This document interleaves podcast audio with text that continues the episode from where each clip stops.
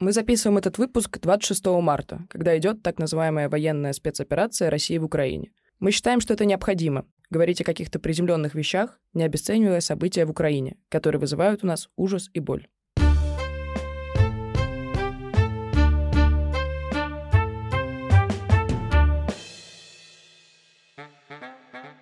Это подкаст «Окей, Зумер» от студии «Заря». Мы смотрим мультфильмы, будучи взрослыми, и это ок. С вами Зоя. Всем привет. Лева. Привет всем. И Катя. Всем привет. Сегодня к нам присоединилась, как вы уже поняли, Катя.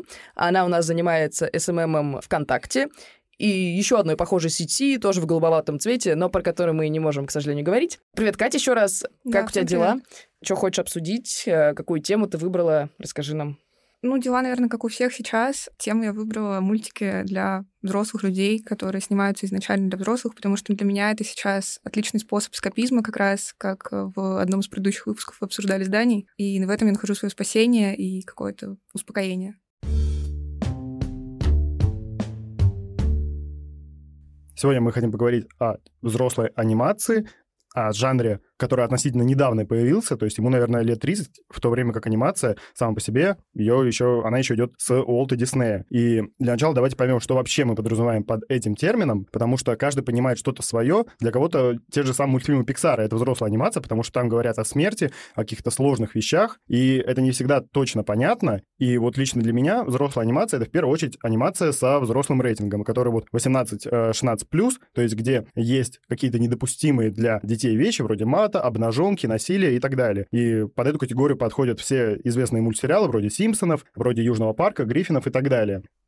Ну, во-первых, мне кажется, что насилие есть абсолютно в любых мультиках, начиная от нуля плюс, если вспомнить того же Тома и Джерри, который просто весь мультик построен на том, что они друг друга бьют. В целом, как будто большинство мультфильмов, которые мы можем вспомнить из детства, там обязательно кто-нибудь куда-нибудь падает, какая-нибудь шишка на лбу выскакивает или еще что-то такое. Но ввиду того, что мультики, которые ты назвал, типа Симпсонов, Южного парка, еще чего-то, они просто прошли мимо меня, для меня взрослая анимация — это те мультики, которые я могу смотреть и сейчас. Вот в плане, что мне не скучно, что у меня нет ощущения, у меня нет младших братьев и сестер, но что у меня нет ощущения, что вот меня заставили рядом с ними посидеть, и я смотрю какой-нибудь, что-то три кота, три кота, вот это все. Фиксики.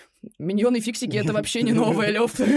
Ты немножко устарел. Ну, извините. Э, Короче, для меня это что-то по типу смешариков, в которых я прям вспоминаю момент, когда я сдала ЕГЭ, и было вот это лето перед университетом. И мы, естественно, тусили ночами. И я возвращалась домой типа к 5 утра. И в 5 утра в это время по СТС Love шли смешарики. И вот я чуть-чуть, э, так сказать, в измененном состоянии лежала на кровати и смотрела смешариков. И мне так заходило. И даже не из-за моего состояния, а просто из-за того, что я в взрослом возрасте их смотрю, и типа там такие глубокие темы, там вообще просто у меня сердечко разрывалось. Поэтому вот для меня это скорее то, что я могу посмотреть прямо сейчас. Хотя я понимаю, что есть там мультики, где мат, обнаженка и все остальное, они просто как-то мимо меня прошли.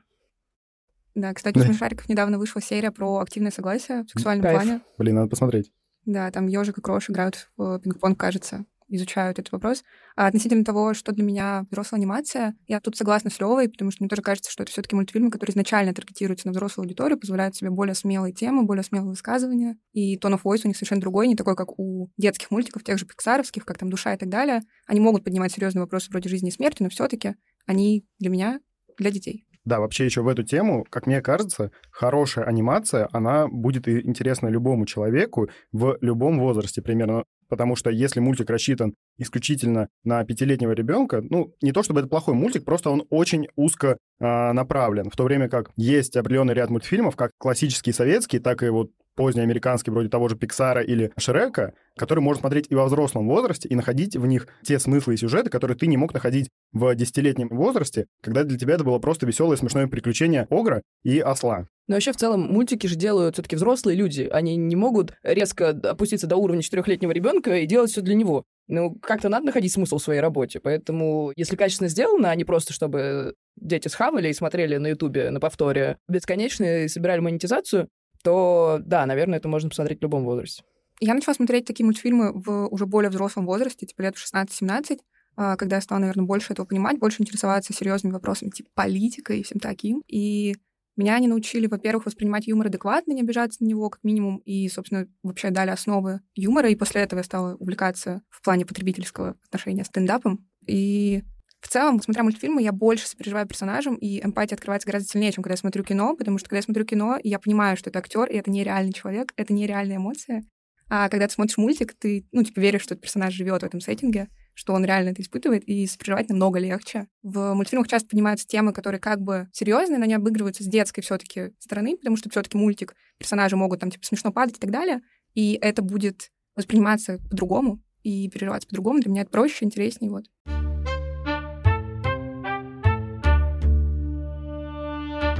Я вообще на этом выпуске буду больше таким наблюдателем со стороны культурологическим, потому что для меня весь канал «Дважды два», потому что я не заходила специально в интернет и не искала там мультики. Я, если потребляла каких-нибудь тех же самых «Симпсонов» или «Рика и Морти», кстати, вот «Рик и Морти» более-менее для меня был, то это я просто прощелкивала канал и остановилась на «Дважды два».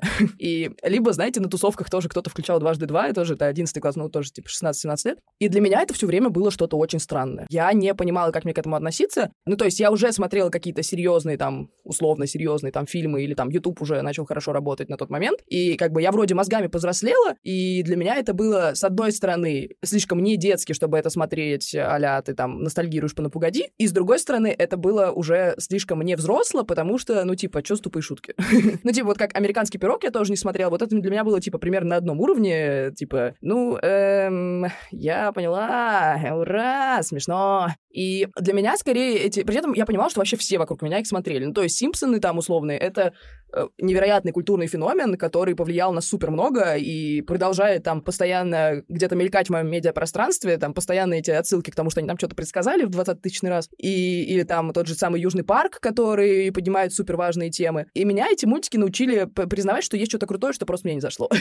Потому что я обычно просто всеядна, вот если говорят меломан про музыку, то я в плане контента обычно всеядна. Я могу посмотреть все, что угодно, начиная там ЧБД и заканчивая еще не Познером. Ну, условно. Просто для меня это как бы какие-то две совершенно разные грани жизни. Для меня эти мультики были скорее вот таким пониманием, что бывает что-то глобальное и что-то культурное, что до меня, ну, не доходит. Почему не доходит? Мне кажется, тут тоже я хочу с вами сегодня покопаться, почему это как-то меня так и не зацепило. Может, зацепит после этой записи. Ты сказал, что воспринимала эти мультики как нечто странное. Это типа на контрасте того, что это вроде бы анимация, вроде бы для детей, но при этом там всякие взрослые темы и взрослые шутки или что-то просто... другое? Мне не казалось, что это взрослые шутки. Мне казалось, что это тупые а. шутки. Мне не казалось, что типа, это не проблема формата мультика, а проблема формата шуток скорее. Ну что, они все какие-то пошлые, ну какие-то... Ну, возможно, я не те серии посмотрела, но, судя по вашим лицам, те.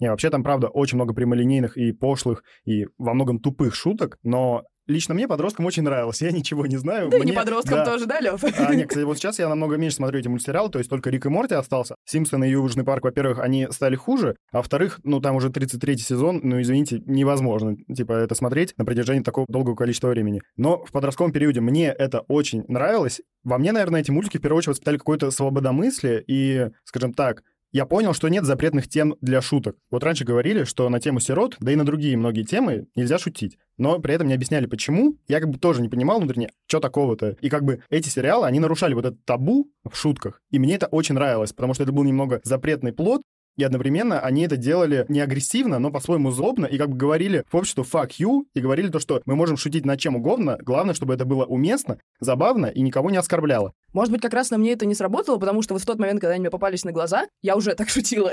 Но в плане мне не нужно было что-то подтверждающее. Это, короче, было недостаточно тонко, чтобы мне понравилось, потому что вот тот вот период, когда тебе надо отшутить всякое дерьмо, у меня уже прошел, и я хотела, знаете, ну, типа, такое прикольное. Скорее вот как раз жанр стендапа, и я, наверное, перепрыгнула просто вот эту часть, и сразу сразу пришла к стендапу. Мне очень нравится как бы посыл, как культурный, вот то, что ты говоришь, то, что когда как раз это тот формат, на который подростки могут перепрыгнуть, типа, не заходя пока в слишком, типа, суперсерьезные штуки, но чтобы им в мозгах что-то показали, что, ребята, мир не такой запретный, можно шутить, можно разговаривать. Это клево. Но при этом мультики, они же не только про юмор, типа такие мультфильмы, они все таки поднимают и просто важные темы. И тоже, например, сексуальное образование, как это делал сериал «Большой рот» на Netflix, ну, мультсериал, соответственно. И в South Park е поднималась тема развода родителей и прочие очень важные и серьезные темы, которые, например, обычно замалчиваются в русских школах. Да и не в школах, да везде. Поэтому, на самом деле, мне кажется, не только про шутки, а в целом про вообще тематику таких мультфильмов, которые бывают очень важные и нужные, особенно вот на этапе взросления, когда ты переходишь из школы в университет, все такое.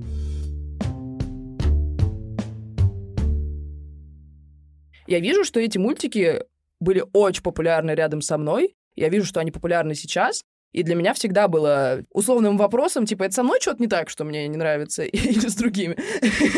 Но на самом деле просто вот сейчас, анализируя как бы после какого-то времени, кажется, что просто очень такие острые, болезненные штуки поднимают эти мультики, которые не готовы поднимать не твои родители, потому что все время какие-то там проблемы, особенно в семье, всегда супер замалчиваются. Типа, отец ушел, ну, просто ушел. Развелись, ну, просто развелись. Не разговариваем с другой половиной семьи, ну, бывает такое. Но как бы пока ты не вырастешь, никто с тобой это не обсудит. При этом в школе тебе как-то стрёмно, потому что у всех этих свои травмы, про которые никто не говорит, а если скажет, то потом над ним издеваются еще три года. И, наверное, у детей просто нет какого-то, ну, условных детей, типа подростков, нет выхода с кем-то поговорить, потому что психологи — это тоже не супер популярная штука в России, особенно в детском возрасте. Но сейчас, наверное, лучше с этим. Не знаю, у меня нет младших сестер и братьев, как я уже говорил. И, короче, наверное, это такой способ самотерапии, типа понять вообще, что ты, кто ты и как тебе жить. Вообще еще в тему популярности я считаю, что большую роль играет формат анимации, в котором можно буквально все, потому что живое исполнение, оно ограничено нашей физической реальностью. И как бы, окей, современные технологии нам позволяют создать там любые миры, любые планеты, но все равно они существуют в какой-то земной логике, которую очень сложно нарушить. А в форме анимации ты можешь сделать, ну, буквально все, что тебе придет в твою безумную больную голову. И тебе не нужно будет это оправдывать, потому что сколько бы раз не убивали Кенни в Южном парке, Всем будет плевать, как он воскреснул. Это просто уже станет мемом, который все будут вспоминать. И это круто. Анимация в этой, с этой точки зрения позволяет как темы затрагивать, которые не затрагиваются в обычных каких-то художественных произведениях, так и они их раскручивают до какого-то абсолютного максимума, который тяжело было бы затронуть вот в лайф, э, я не знаю, там типа лайф-экшен фильмах. Ну, кстати, вот сюда же единственный такой сериал, который я прям глянула чуть-чуть, это «Конь Баджек», в котором как раз, типа, все время это просто какой-то трип. И я помню, он еще такой депрессивненький, этот конь, что у меня со мной прям это хорошо совпало. Вот мне кажется, что этот конь просто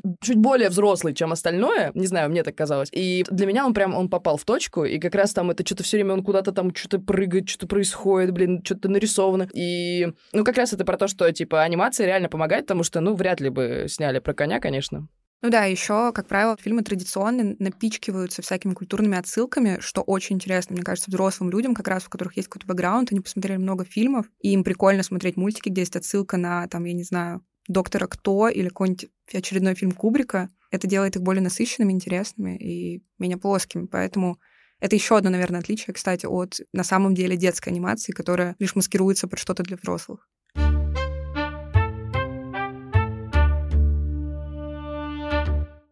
Существует стереотип, что эти мультфильмы очень сильно вредят а, подросткам и, в принципе, детям, потому что они прививают им самые худшие на свете ценности, они воспитывают в них плохое чувство юмора, какой-то сатанизм и так далее.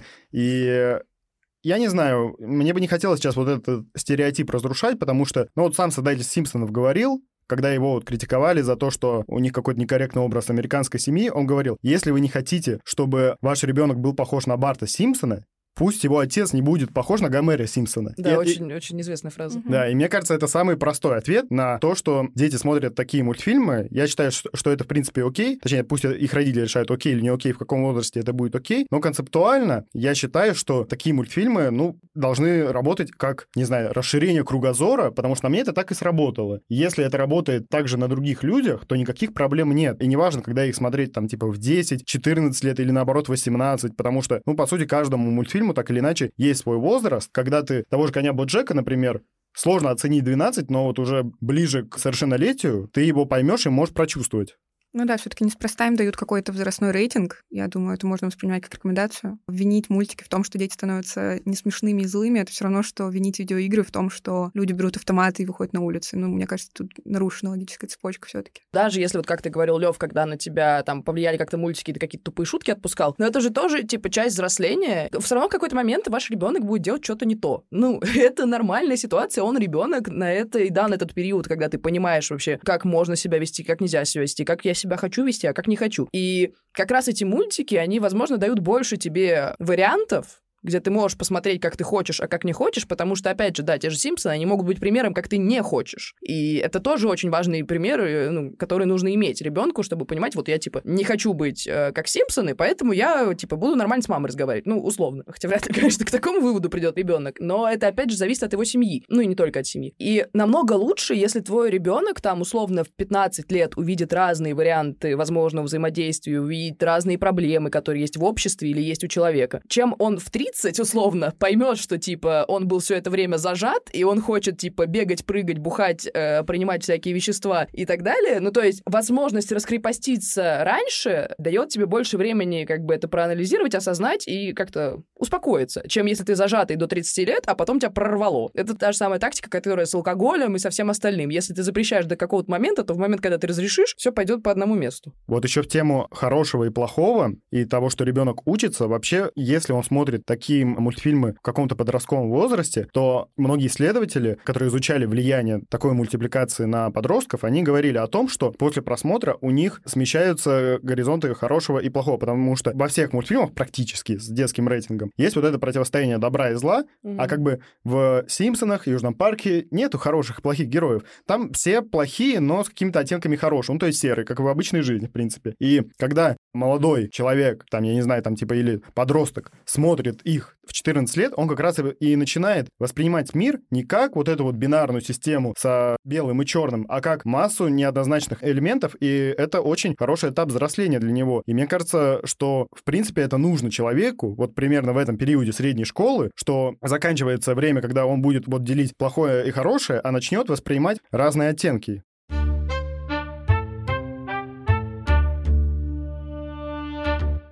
Я, судя по всему, в своей душе бумер или иксер, или как Это меня правда. там только не называют мои друзья зумер. Так, тебя вообще миллениалом тоже называют, так что... Да я и не против. Ну, короче, да, собрались ребята записать подкаст «Окей, зумер». По возрасту мы проходим, не переживайте. И поэтому, как мне кажется, я могу объяснить, почему более старшим поколениям вот эти мультики вообще не, не нравятся, скорее даже какой-то неприязнь и стыд вызывают. А, Во-первых, понятно, наша история, когда там Советский Союз и не то, что мультиков про секс, а и секса-то не было.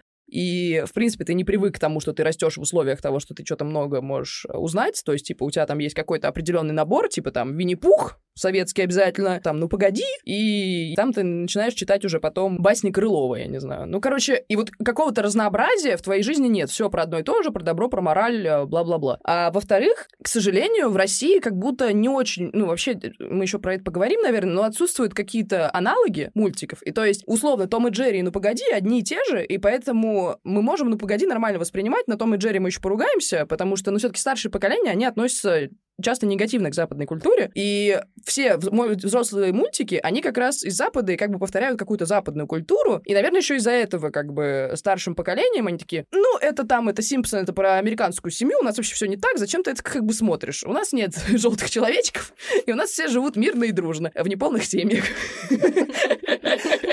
Э, ну, есть как бы такая грань. Еще мне кажется, что, опять же, у нас очень такая зажатая табуированная система, в которой мы про деньги-то не можем нормально поговорить. И там вот Дудь, который начал спрашивать про деньги, просто феномен, ребята. Мы в 21 веке научились спрашивать, сколько кто зарабатывает. И мы еще не готовы как будто смотреть на бухающего коня или детей, которые ругаются матом и разговаривают о депрессии.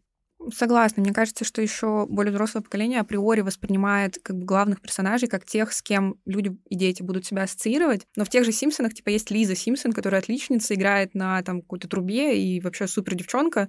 Почему вы думаете, что ваш ребенок будет хотеть быть как Барт, а не как она и там, не знаю, викторианством, буддизмом увлекаться? Подобные допущения, мне кажется, и вызывают ненависть даже иногда к подобным мультфильмам, потому что люди думают, что ну вот, все, Картман, значит, мой сын будет как Картман, а я такого не хочу как будто бы детей лишают возможности критически мыслить. Ну, в плане не лишают возможности, как будто бы взрослые не допускают возможности, что их дети умеют критически мыслить. При этом, говоря о темах, которые поднимают взрослые мультфильмы, они же очень часто говорят, на самом деле, и о политике, и о всяких других социально значимых явлениях и процессах. Так, например, в том же моем любимом Южном парке был целый сезон про американские выборы, благодаря которому я только вот впервые поняла, как это все вообще работает. все таки демократы и республиканцы, как действует вот эта выборная система с голосованием по штатам и так далее. И мне кажется, что как раз-то вот к поинту о том, что подобные мультфильмы сильно расширяют кругозор и позволяют узнать намного больше, чем тебе показывают в детстве из того, что ты типа должен смотреть как ребенок. И опять же, эти мультики показывают это в упрощенном все-таки формате, потому что это, это особенность формата, это мультик. Вы должны нарисовать его смешно, забавно, и персонажи должны выглядеть прикольно. Поэтому в Южном парке, типа, Дональд Трамп, в роли которого выступает школьный учитель трансгендер, он типа супер оранжевый, он супер дурацкие вещи говорит, он ненавидит мексиканцев, и на этом строится вся его политика. И мне кажется, это позволяет узнать как раз, что происходит в мире с гипертрофированной сатирической стороны, но при этом это более понятно и доступно обычному обывателю, условно в кавычках.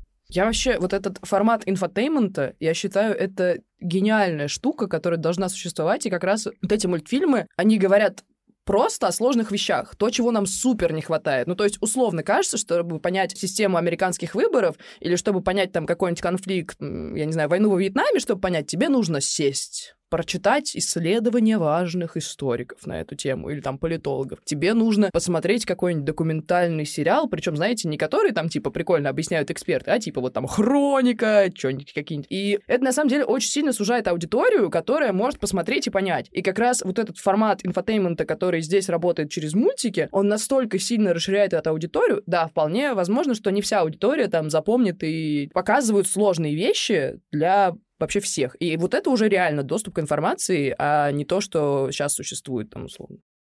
И очень важно, что они не только информируют о чем-то население разных возрастов, но и очень э, сильно и жестко смеются над ним, э, потому что тема политики, которая, безусловно, поднимается в «Симпсонах», «Гриффинах» и особенно в «Южном парке», это, наверное, центральный такой нарратив, который используется в нем. И «Южный парк» вот за эти 30 лет существования, кого он только не обсмеял. И мне кажется, это дало большую пользу, потому что это очень большая десакрализация власти происходит от этого. И чего, например, я уверен, в Америке с этим все в порядке, но чего не хватает в России. И «Южный парк» за 30 лет существования он посмеялся и над Клинтоном, и над Бушем, и над Путиным, и над кем он только не смеялся. И это очень круто, потому что вот как раз те серьезные, кулуарные, не знаю, внутриполитические игры, они освещаются, как э, вот Зоя сказала, не в ток-шоу, не в каких-то серьезных научных исследованиях, хотя их тоже стоит почитать, если ты интересуешься. Но в Южном парке они показывают, насколько все э, эти мировые господы, лидеры, они обычные люди. И как их решения на самом деле могут э, приниматься из-за комплексов, из-за каких-то их внутренних недостатков. И это очень круто. И как раз это помогает очень многим людям, которые смотрят, перестать бояться некоторых вещей табуированных, которые могло пропагандировать медиа раньше. И при этом, ну вот я когда готовилась к этой теме, я анализировала, почему вот столько всего есть там в других странах, а у нас, ну, как бы плоховато с этим. И кажется, что спрос у нас есть. То есть, условно, была программа такая, эти куклы, где тоже все вот эти наши лидеры условные политические в формате какой-то студии «Поле чудес» сидели, ну, типа, просто такие кукольные их варианты большие, и что-то они там их так поносили, там такой угар был. И это была одна из самых рейтинговых передач, потом ее, естественно, закрыли. Поэтому, мне кажется, если появится что-то такое в России, и, видимо, это будет человек делать не из России, но Масяни сейчас делают же не из России как раз. Да, да, да, не находясь в России, то это будет супер популярно, потому что это так нужно людям, типа, посмеяться над чем-то серьезным. Да, несмотря на то, что сейчас продолжают выходить все вот эти культовые материалы, которые мы обсудили, это те же Симпсоны и Южный парк, не согласна, кстати, с поинтом о том, что они становятся хуже. Мне кажется, все очень стабильно. Потом поговорим.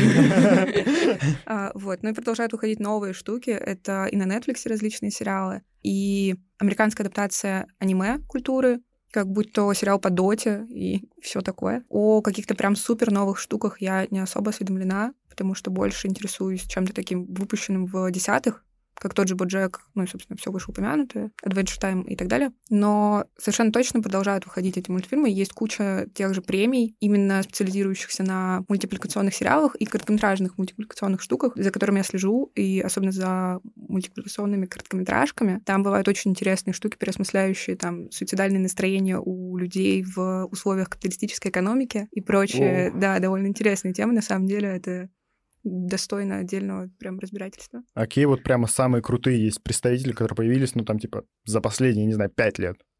Большой род, который упоминала от Netflix, он на самом деле очень крутой, мне кажется, недооцененный, потому что там герои, им по 13 лет, и они вроде как говорят о проблемах, которые тебя посещают в 13 лет, типа, ну, вот эти все пубертатные приколы, Но из-за того, что в России вообще нет полового воспитания и сексуального образования, ты это смотришь, и ты до сих пор открываешь для себя, во-первых, что-то новое, а во-вторых, ты перепроживаешь травму того, что тебе не рассказали об этом в детстве. И мне кажется, это сериал, который на самом деле могут посмотреть практически все, вот кому сейчас даже за 20 клево. Я вот просто, ну, как я уже сказал, у меня основной период потребления взрослых мультсериалов, он пришелся на подростковый с 11 до 15. Потом я немного срезался, потому что, во-первых, поднадоело, а во-вторых, этих мультсериалов стало реально очень много. И я мог еще потреблять урывками, условно, Рика и Морти, Любовь, смерти роботы на Нетфликсе. Вот я как раз хотела про него Да, сказать, Самурай Джек и все в этом духе, но все равно это было очень фрагментарно, потому что я сконцентрировался на другом виде контента, и просто это уже настолько отдельная культура, что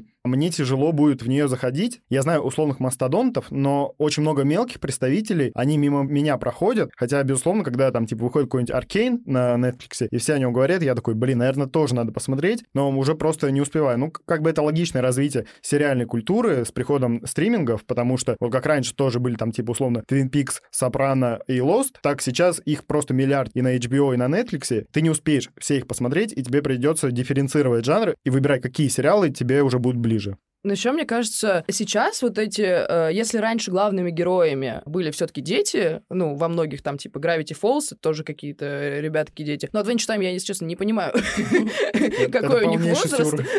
Вот, но э, я имею в виду, что сейчас там в Аркейне все-таки это прям, ну, типа, две, одна повзрослее девчонка, другая, ну, тоже, типа, это а подростковый, чуть повзрослее. Там «Любовь, смерть роботы», там тоже, как бы, взрослые ребята. Ну, короче, что как будто этот жанр, типа, принимает все больше себя, он отделяется уже от этой мультипликации, которая детская, не пытается слишком сильно на нее походить, а просто делает какой-то контент. Он говорит еще теперь на темы, которые только сейчас появляются, то есть там условно про тех же роботов, космос, э, вышло там несколько прикольных, и как будто расширяется и растет жанр, и это прикольно, осталось в него запрыгнуть.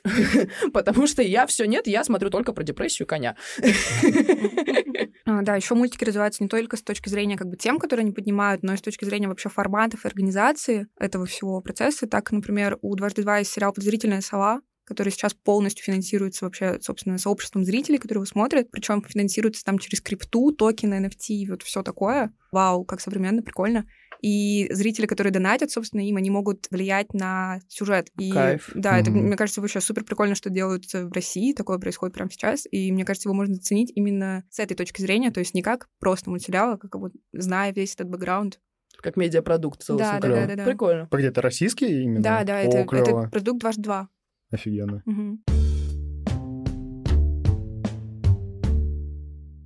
Ну вот мы обсудили новые сериалы, которые выходят и которые становятся популярными, и я думаю, что во многом из-за них рейтинги таких я не знаю, пионеров жанра, как Симпсоны, Южный парк, Гриффины, они сейчас падают. Это объективные показатели. Мы можем посмотреть, есть рейтинг Нильсона, по которому рассчитываются вообще все сериалы на свете практически, и они с каждым годом падают. Мне кажется, это абсолютно логическое следствие, потому что, ну, во-первых, 30 сезонов держаться на плаву — это очень тяжело даже для такого популярного продукта, как Симпсоны, который уже прочно засел в американскую и прочие поп-культуры. И, во-вторых, я считаю, что тот формат и те темы, которые поднимались в этом этом сериале раньше, сейчас они уже немного устаревают, что вот то поколение миллениалов, которое во многом выросло на Симпсонах, оно уже сейчас ими присытилось, а новое поколение, оно как раз врубается в такие сериалы, как Рик и Морти, им уже тяжелее воспринимать старые сезоны Симпсонов, а новые для них немножечко как будто на бумерском языке говорят. Вот у меня есть такое ощущение, и я так отвечаю на вопрос, почему сериалы, от которых я фанател там вот в своем подростковом возрасте, они сейчас теряют очки, их создатели все равно постоянно их продлевают на новые сезоны и говорят, да, мы будем продолжать.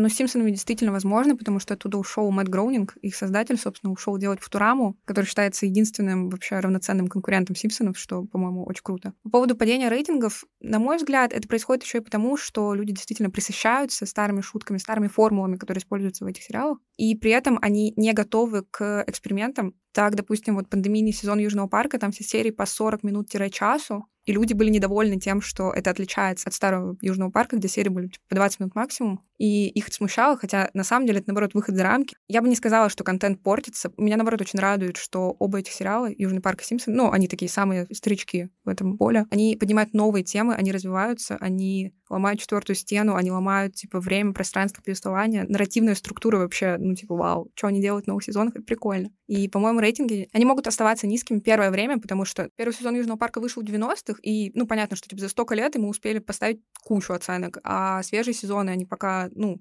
их оценки не так показательны, потому что прошло довольно мало времени, и я все таки надеюсь, что потом выровняется, потому что мне кажется, что они вообще хуже не становятся. Так там оценится эфирное вещание же, кто их смотрит в момент. Хотя, хотя сейчас Мне кажется, сейчас, да, сейчас все смотрят все онлайн. А мне кажется, что в целом людям просто надоедают одни и те же персонажи, и сейчас какая-то больше культура. Ну, то есть, условно, раньше и сверхъестественно заходило 13 сезонов. Но сейчас сериалы, которые выходят, они во многом мини-сериалы или там сериал на два сезона. И как будто, может быть, здесь то же самое, то есть, что в целом формат потребления, типа, он изменился, потому что, условно, если раньше были там только Симпсоны и... Господи, как это вторая ваша... Южный, парк. Во, красавчики. Синхронно. Если раньше были там они, ну и там еще типа три, то сейчас их миллиард на всех стримингах, всех вариантов, и вообще находи, что хочешь. И как будто более короткий, он, ну, более актуален, потому что его посмотрел, типа, положил на полочку и дальше пошел. А тут, типа, тебе надо там каждую неделю условно что-то там новое смотреть. Ну, короче, как будто потребительская привычка изменилась.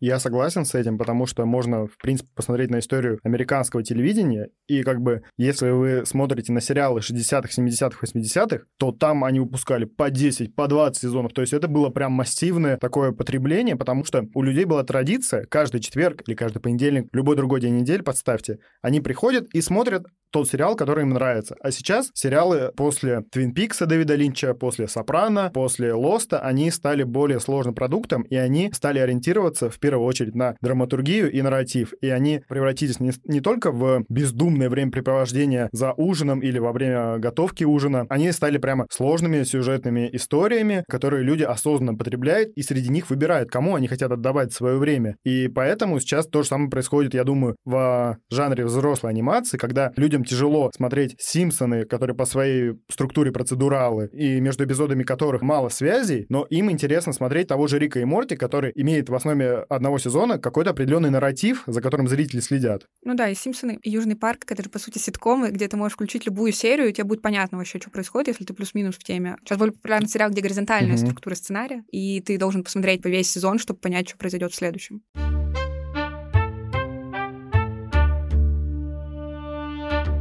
Вот мы все с вами обсуждаем, и я в целом в каждой теме пытаюсь как-то переносить все на Россию, на родину нашу. И здесь я понимаю, что у меня очень сложно переносить. Во-первых, потому что я не смотрела Масяню, я вообще плохо представляю, что это такое. Ну, то есть я знаю, что там поперечные какие-то мульты пыталась что-то рисовать. Я знаю, что там какие-то есть условно кукольные штуки, которые делал Ильич, но как будто такой вот индустрии мультипликационной у нас нет. У нас есть там какая-то школа типа, Мосфильмовская старая, которая делает мульты для детей, но взрослая анимация, не знаю. При этом, мне кажется, что у этого есть несколько несколько причин. Во-первых, мы не настолько свободны, чтобы в таком формате об этом говорить. То есть это прям понятно, что это будет популярно, но непонятно, насколько быстро тебя закроют. И даже если не закроют, это самоцензура внутри, что ты как бы делаешь продукт, в котором ты смеешься над всем, не над конкретным человеком, а вот прям над культурой, кажется как будто каким-то нереальным. Плюс, если честно, я не представляю, кто это может нарисовать, потому что, опять же, вот эта мультипликация, она у нас очень системная. То есть у нас есть, ну, как вот это пошли, типа, у нас есть клевая мультипликация Союз мультфильм, и вот как он пошел, так и, и стало дальше. А новые, то, что они выпускают, ну, вот это новое Простоквашино, это нарисовано просто, господи, глаза выколите мне. И кто сделает что-то новое, крутое, не знаю. Ну да, и это вопрос же элементарно финансов, потому что мало кто согласится сейчас сейчас в современной России пустить какой-то мультик про политику в современной России в телевещание, но если ты делаешь это в интернете, то тебе это как-то надо монетизировать через рекламу и так далее, что тоже очень сложно, и не каждый рекламодатель готов пойти на это. Это, во-первых. Во-вторых, у нас, типа, на телеке, собственно, один канал сейчас дистрибьюции нормальных мультиков, это дважды два, и время вещания у них ограничено, поэтому, как бы, ну да, понятно, что новым мультам тяжело туда пробиться. Именно поэтому Масяня, мне кажется, та же и Мистер Фриман выходят на Ютубе, где ты свободно можешь выкладывать, что тебе хочется. И, ну, я не представляю последнюю серию Масяни ни на одном канале вообще в России, но при этом на Ютубе она прекрасно существует, до сих пор даже не заблокировали, всем советую посмотреть. А как он монетизируется, Масяня? А, донаты, донаты через Patreon. Ну да, как будто я просто не очень понимаю, как условная какая-то реклама может встраиваться в мульт. Ну то есть, если ты запускаешь на Ютубе какой-нибудь мультик, и я говорю не про монетизацию, которая ютубовская, а вот там условно приходит к тебе спонсор, и тебе нужно его прорекламировать. То есть у блогеров это какая-то понятная штука, а тут типа ты его в мульт внутри врисовываешь. Ну, короче... Почему нет? Как Ну да, делают кстати, это ЧБД, например, да, какую-то сценку. Так делает кто-то. Я даже помню, что я смотрел анимационные какие-то вставки, или это прям полноценные анимационные проекты были, и там прям внутри анимации они делали рекламу, и это хорошо работало. Типа Но как реклама Red Bull. как рекламу Да. Red Bull, по-моему, даже Avia- Aviasales так рекламировались. Я просто не могу вспомнить точно, кто это делал, но мне кажется, это точно возможно. Но другой вопрос, что это будет очень тяжело в нынешних обстоятельствах, да и до нынешних обстоятельств это было очень тяжело, потому что в России очень большой процент самоцензуры, и немногие авторы и какие-то энтузиасты вообще решатся на такое. А даже если решатся, то, скорее всего, это останется где-то на таком андеграундном и энтузиастском уровне, вроде Масяни. Он шумел в начале нулевых, потому что его продвигал Парфенов, но после того, как закрыли программу, он ушел в интернет. И как бы его-то продолжала смотреть какая-то либеральная аудитория, которая освоила ЖЖ, а потом YouTube, но как бы дальше он не уехал. И для этого нужна не то, что индустрия, нужны какие-то каналы коммуникации, которые пока на данный момент плохо продуманы, но при всем при этом я уверен, что такой формат самовыражения, он очень перспективный, потому что, ну, как мы уже сегодня говорили, анимация — это более богатый жанр по сравнению с live-action действием, потому что в анимации можно выразить все, что угодно и как угодно. Ты можешь выбрать свой стиль, ты можешь выбрать свою подачу и вносить туда бесконечное количество идей и способов реализации. И это очень круто, и я надеюсь, что когда-нибудь появится такой продукт в России, который вот буквально как Южный парк будет сделан левой пяткой на коленке, потому что по факту он выглядит на самом деле очень дешево, но это стало его фишкой, которая станет отдельной субкультурой и у которой будет множество фанатов. Вообще, я тут наслушалась, и теперь я, если честно, хочу сделать какой-нибудь мультсериал от Зари. Вот это анонс ты сделала. Ну, кстати, первая серия Южного парка — это просто вырезанные бумажки, которые не двигали на камере, поэтому, на самом деле, у нас есть все ресурсы. Вот, так и сделаем.